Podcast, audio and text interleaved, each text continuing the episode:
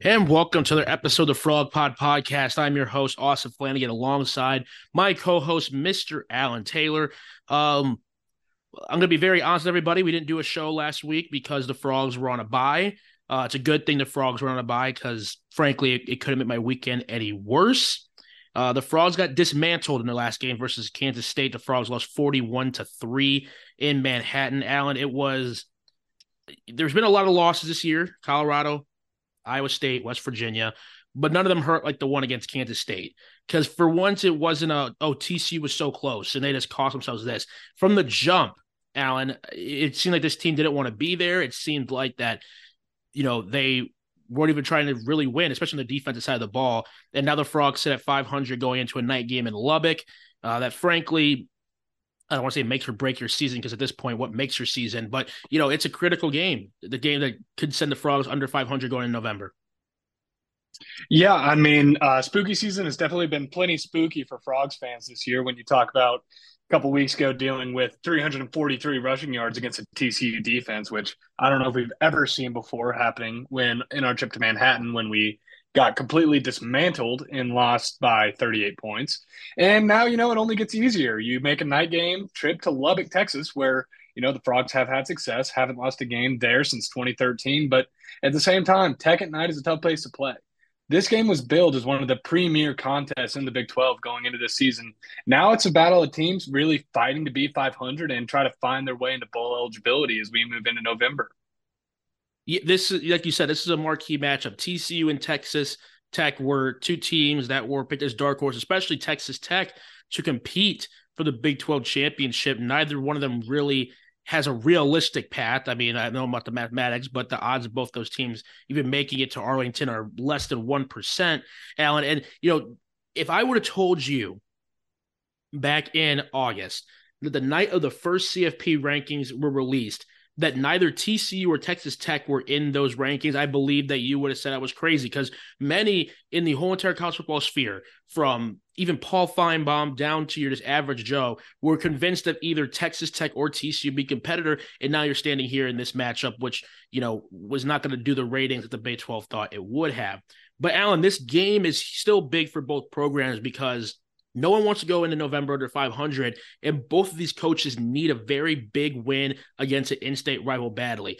TCU's last four games, we knew they were going to be tough, but now that we're 500, these last four games are so big because you have three straight rivalry games, and then you have an OU team that's going to be at home. seems like we'll be competing for a spot in the college football playoff. So this is a huge game for Sonny Dykes and the Frogs, in a game that they have to win almost. Yeah, I mean, in the terms of Will Velvin, the big fan of the podcast, he talks a lot about must win versus can't lose. This is a rare must win and can't lose spot. When you talk about what this means also for recruiting, we compete constantly against Texas Tech for recruits. And while we do go after a different type of, you know, personality when we recruit guys compared to them, we are in the same living rooms with most of those kids. And this is a game that these guys look at when they talk about where the futures are headed for each of the programs. TCU struggling. But the one thing about TCU is TCU is owning up to their struggles. Sonny Dykes has mentioned constantly that there are a lot of things going on with this program that he really doesn't want happening at all. Whether it be the laughing on the sidelines against Kansas State, not really being able to fight back to, against adversity, to seemingly the constant failures of our offense to really execute in the red zone. We realize the things that we need to fix to be able to turn this boat around, even if it's just trying to get ourselves to a bowl game at the end of this month. Exactly. And, you know, if you're TC, if you're a TCU fan and you're looking at the schedule, you're like, okay, we're four and four. You beat Tech and Baylor; those are two rivalry wins. Then you lose Texas and OU, which are games that the average TCU fan are likely going to chalk up as losses before the season anyway. So in reality, a two and two here is, is a win for you, both from a morale standpoint and then just to get to a bowl game. But Alan, regardless of how the season ends, unless it miraculously TC ends up going back to Arlington in the most unpredictable way, even more unpredictable than last year's whole entire season together. There, there needs to be changes made here. And we're going to get into those changes at a later date because I believe that the way the season's going, we will have those conversations. But how do you fix this team right now just to be like, okay, let's just go 500 the rest of the season and make a bowl game. And hopefully in that bowl game, something happens. You can finish season above 500. Yeah, I mean, I think the key to me is it's a you need your guys to be able to physically start imposing their will on teams, similar to they were last year. We need to talk about Kaz Kazadi and his emphasis on you know having that mindset and ability that we frankly need to find and figure out a way to get that back implemented into our game plans. That's number one for me. And number two is offensively. It's just as I said earlier, it's finding ways to score. Scoring's the name of the game. Offense, you're trying to score. Defense, you're trying to keep them from scoring. You just got to find ways to be able to execute both of those things if you're going to try to be able to be competitive these last four. So, specifically, talk about this game on Thursday. As we record this Tuesday night, we're uh, less than 48 hours away from kickoff. Uh, this tech team, like we discussed, has not had the season they wanted to either. Propped up all off seasons, the dark horse team, and it seems the wheels have fallen off for Joey McGuire and the Red Raiders. Uh, this is a game that we thought would be a truly hostile environment, and it still will be. It's still the West Texas Championship. You know, Tech still hates us, but tickets, like you said, Alan, in the in the pre meeting, they're five dollars to get in. Five dollars to get into this game. Uh, you know that unheard of price tag for what many thought was going to be a marquee matchup. When you look at Tech as a team, uh, what what do you see? Uh, I do see a team, and it's important to note this: that's getting a quarterback back. Behren Morton, who's been out the last couple games, is going to be fully healthy. And Joey McGuire says he's no longer sad. He is able to now play in this game, which is going to change the elements of things because Tech previously had been running out there with Jake Strong, a freshman quarterback who hadn't found much success. Morton's a guy that can sling it. He's a West Texas guy. He's type of guy that we're very normal and used to seeing at you know Texas Tech University out in Amarillo. But besides that point, I think it's important to note that this isn't Patrick Mahomes. This guy's not going to be a world beater. He's just a guy that you know you need to be able to find ways to put in uncomfortable situations and try to turn him over. Because at the end of the day, if you're able to turn them over, I'm going to feel really confident about our chances. The one other thing to note about Texas Tech is they are very, very willing to go for it on fourth down. They go for it on fourth down more than just about anybody, and they're converting it right now about two thirds of the time. So I think it's very important for our defense to be able to, you know, get them in third and long situations and continue to push them into fourth and long situations after that, or else our defense is going to have to be on the field for a majority of this game. Yeah, the, the defense are in the field for a majority of the game against K State. I, mean, I don't know that the official time possessions haven't really wanted to look at the box score, but you know, uh, this is a game where you truly find out who you can count on rest of the season and going into next year because the Texas game, everyone's gonna get up for. We don't get up for the Texas game the last time UT will be visiting Fort Worth. That's a whole other thing. But this, you're gonna find out exactly who, what kind of players you have after you know what happened in Manhattan. This Tech team is so weirdly built to me, Alan. You know their defense is it's not good, but like the rush rush defense is uh, slightly above average. They allow a lot of explosive plays. This is a game where I truly feel like Kendall Briles needs to show, you know, okay, I anyone who's doubting me, don't like this is this is a game where I feel like Kendall Briles will mean more than Joe Gillespie in the long term of things because I do think it's going to be a shootout. We'll get to our pictures in a second, but this is a game where I need to see Kendall Briles kind of at least show us that he is he's on the right path as an offensive coordinator and that Josh he has Josh Hoover on the path to be a successful quarterback going forward. Yeah, 100%. When you talk about Josh Hoover specifically, these next four games are going to define his career. In my eyes, Josh Hoover is basically has a four game stretch here that's going to determine whether or not we're going to be in the transfer portal market. We might be regardless, but whether or not he can really push our hand to saying, you know what, I've proven to you I can be the guy. And he has a chance right now. And that starts on Thursday night. It starts on Thursday night with Kendall Briles leading the offense. Sonny Dykes going back home to his alma mater. I'm, needless to say, Sonny Dykes is a Texas Tech alum, the greatest Texas Tech alum, if I do say so myself. But at the same time, Josh Hoover, he's got to play. He's got guys with him. Tech, they give up a lot of yards on the ground and, frankly, in the air. Move the ball, find ways to score, do your job. Josh Hoover, you're the guy. Okay, so we get into the predictions for this game, Alan. Um, I'll start off first. I feel like you go first off a lot, and we gotta switch the vibe some way. We might as well start in the order of which we predict games on this podcast. Maybe that will be the mojo change. Uh, th- this game, in my opinion, um, it's not gonna be pretty. I don't think it's gonna be a great football game to watch. If you're not a TCU or Texas Tech fan, you're probably not gonna be glued to the TV screen the whole entire time. Even some TCU and Texas Tech fans will be glued the entire time. Um, but I think this is a game where if TCU can just stay true to who they were in the first half of the season in terms of just getting Emani Bailey going, taking your deep shots when they're there, and feeding Jared Wiley. Uh, if, if Jared Wiley's not getting touches, we still need to be able to win this game because they, I want it to be because they're devoting so much time to him as opposed to we're just not getting him the ball. So you attempt to get Wiley involved. You keep Emani Bailey involved in the game because Tech will allow allow rushing yards. I believe Emani Bailey's rushing total is 80 yards, roughly around there. I'm taking that over.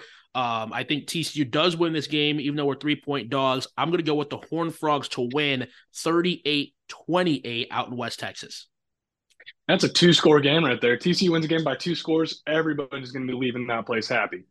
Lubbock at night is tough.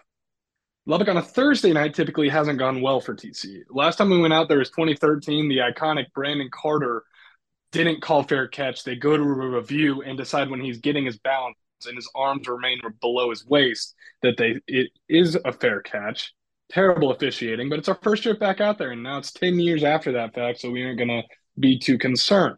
With that being said, I think that is very important in this game that TCU wins the special teams battle. Texas Tech is very good in the return game, especially on punt return. They've had a lot of success this year. I think it's important we keep that bottled up as much as we can and force them, again, as I said, long fields to play with and get them off the field. And frankly, another thing about Texas Tech gives up a lot of explosive plays. Texas Tech is a team that really people are talking about a lot before the season. And this, in my mind, is our chance to put a dagger into their season. I think we got to do that early and often. I think we do do it too, coming off of a bye week. I think Sonny Dykes realizes that this is sort of his moment to get this group right and try to make something out of what's left in this season. I think Josh Hoover plays well knowing this. I think Josh Hoover throws for over 300 yards. I think that's my hot take for the week. And you know what? I think we also win this game, but I don't think we win it by multiple scores. I think we only win it by four. I think we win this game 38 34, TCU 38 34.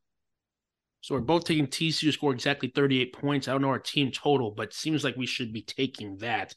Um, really quick before we dive into the Frog Pod picks of the week, which turns into Frog Pod Parlay, Brett McMurphy just tweeted the college football uh, rankings were released tonight, uh, right before we just started recording. With Kansas' first ranking tonight, only five current P5 teams have never been ranked in the college football playoff top 25 rankings. Those teams are Cal, Maryland, Rutgers, Vanderbilt, and Texas Tech. How about that, Alan? Texas Tech is the only uh, Big 12 yeah. team to have never been ranked in the CFP top 25. That's pretty. I mean, yeah, that's crazy. That's crazy, man. I I feel bad for them, honestly. I feel bad for Texas Tech with what, what they've had to deal with. Frankly, it, they've done it to themselves. It's their own fault. But I feel bad for them. It's it's terrible to be living out there dealing with tumbleweeds and dust storms and not even have a ranked football team. But you know, uh, th- my thoughts are with them, and you know what? Hopefully, we go out there and just show them why we choose to live in civilization nowadays. It's crazy. To, to me, that's such a, a recruiting tactic. It's like like okay, TCU has won a playoff game. Texas Tech has never even been ranked by the committee that picked TCU to be in the playoff. That, that that's just hilarious to me. But I digress. Let's hope the Frogs get a win on Saturday. Let's also hope the Frog Pod picks get their first sweep in history. Allen, this has been a true roller coaster of a season for the Frogs and the Frog Pod parlay. We, let, us start off with the lock of the week. The lock, the lock of the weeks have a pretty high success rate, pretty high clip. Hopefully, this one's a winner too. What's the lock of the week? Uh, we're going. We're staying in the league we know best. We're staying in the Big Twelve here. We are staying with two teams that are traditionally basketball schools, actually, but having pretty good football seasons. Both, I would say, definitely overachieving, and that is Kansas and Iowa State. But we're going to take the under here. These are two teams playing a game in Ames, Iowa, and the total here is actually higher than the total in the Texas Kansas State game. That Texas Kansas State total is 50 and a half. The total in this Kansas Iowa State game, 54. Give me the under in this contest. I think both teams run the ball a majority of the time. I think it looks like Jason Bean will be going for Kansas in this game. Iowa State's defense has been pretty solid. The crowd in Ames should be able to control, you know, Kansas from really just going off to the races with their run game like they have this year. I'm going to go with the under. We're going to go with the under as a lock of the week. Kansas, Iowa State, under 54. Love the pick. And, and the logic here that you presented, Iowa State's favored minus two and a half. So if this this game leans Iowa, if, if it goes Iowa State's way, if Iowa State's going to win this game based on how they play football, the under should have hit. Um, so that's also kind of a logic play uh, that we sometimes like to do here on the Frog Pod Parlay. Uh, my first pick of the week is actually the team that was just ranked the number one team in the country according to the playoff committee. I do not agree with that ranking, but I do think this is one of the best teams in college football. Um, I'm going to go with the Ohio State Buckeyes going on the road to Rutgers. Last weekend, they went on the road to Wisconsin and narrowly squeaked out. Not, I wouldn't say narrowly because it was they kind of had control, but the offense couldn't get going.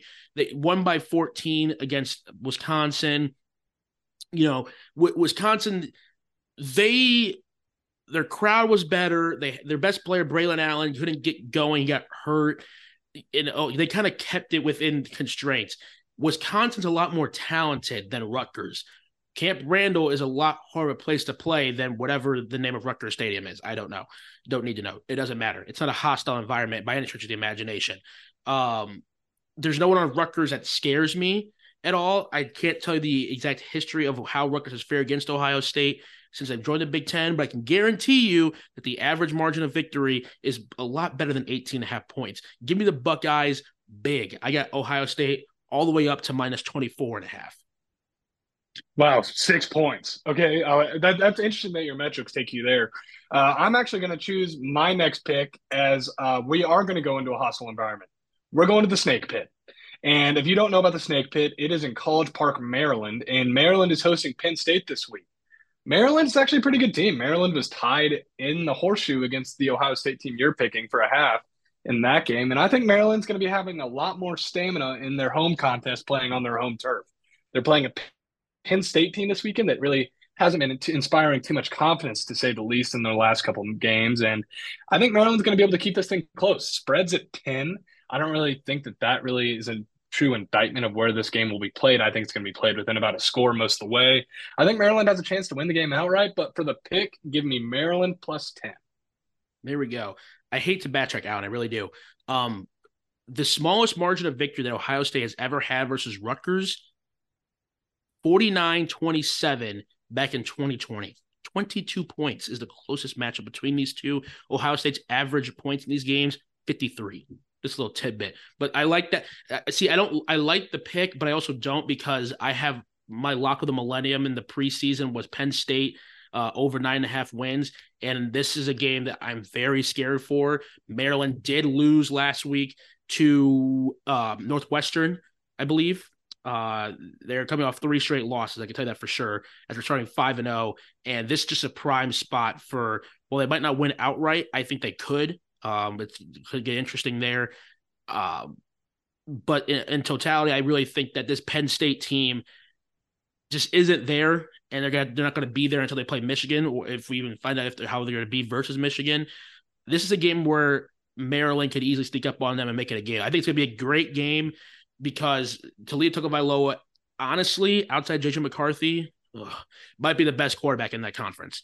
Um, and Mike Locksley needs a signature win under his belt uh, in his tenure there. So I do like to pick.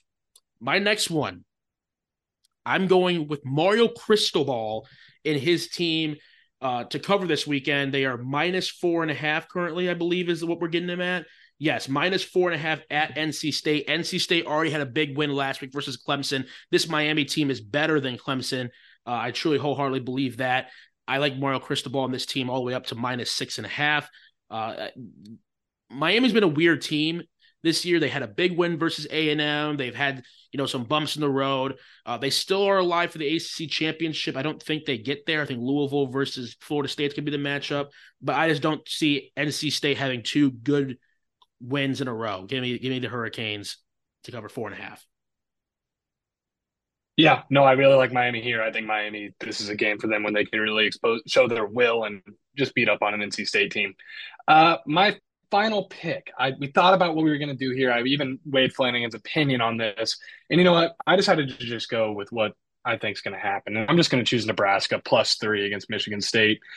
Uh, correction, minus three against Michigan State. I, I, Nebraska plus three, I favored.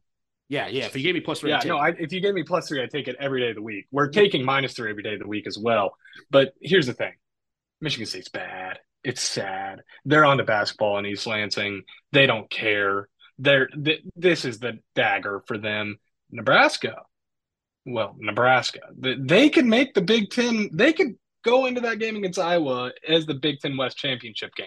Oh, that please. is not out of the realm of possibility for a team that lost uh, Colorado and Minnesota to start the season. It could very easily happen it's an 11 a.m. game. I don't think the road really is going to impact this Nebraska team too much. And I think Nebraska is good enough to win this game by two to three scores after beating up on Purdue last week as a narrow favorite. I like them as a narrow favorite here. Nebraska minus three. It, is insane, absolutely insane that Nebraska currently, there's a four way tie for the lead in the Big Ten West. Iowa, Minnesota, Nebraska, and Wisconsin are all three and two. And watch out for the fighting Northwestern Wildcats. Grayson Metz and the Wildcats or a win against Iowa away from also potentially vaulting themselves in the conversations of being the Big Ten championship. I mean, I grew up in Chicago. I live in Big Ten country. I, I have more people who agree with me on this. The worst part about Chicago, it's not the corrupt politicians it, it's not the gun violence and it's not the terrible winters. It is the delusion of Big Ten football fans that ruin this city. And the fact that this is what we have to deal with is an issue. Iowa's offensive coordinator resigned and they are in the lead in the Big Ten West, Alan. This is ridiculous. Iowa, it is almost November and Iowa has scored 71 points. SMU almost scored yeah, 71 points against Tulsa last weekend, Alan. Yeah, yeah, no. Uh, I will say the level of football up here, it's not how the game is meant to be played in the 21st century. It's one of those things that you just got to like, you know, let them do their thing. And these teams never do anything. The best Iowa team ever lost to Christian McCaffrey by a million. So at the end of the day, it, these teams don't play the right type of football. There's a right way to do things. There's a wrong way to do things. I tend to think we do it right. Yeah, and every year you're going to be good, but I mean, not as good as you'd like to be, but whatever. Um, I actually do think Nebraska is a pretty underrated team. Um, excuse me, underrated program going forward. I think Matt Rhule, you give him, it won't be next season, but watch out for them in 2025 and beyond. I think that he can get Nebraska back to a very relevant level. And Nebraska fans, we didn't mention this in the pick. Nebraska is going to have a good chunk of that East Lansing Stadium. This fan base travels. I've heard East Lansing is a great destination spot in the state of Michigan. So Nebraska fans are probably going to make that trip out there. They have a good base in, in uh, southeastern Michigan. So I, I could see definitely Nebraska fans kind of neutralizing that home field advantage. Love Nebraska minus three. All right, Alan. Let's see where this weekend goes. I mean, the weekend starts early. That's either going to be a good thing for us or a bad thing for us. But regardless, our Saturdays won't be um, heavily impacted by what could happen on the football field.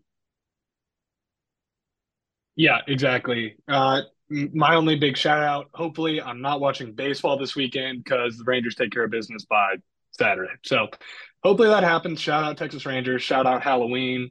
Uh, shout out TCU women's soccer, hopefully getting into the women's soccer tournament. Tough loss last night. Uh, yeah, shout out TCU. Yes. All right. Um, that that brings it to an end here.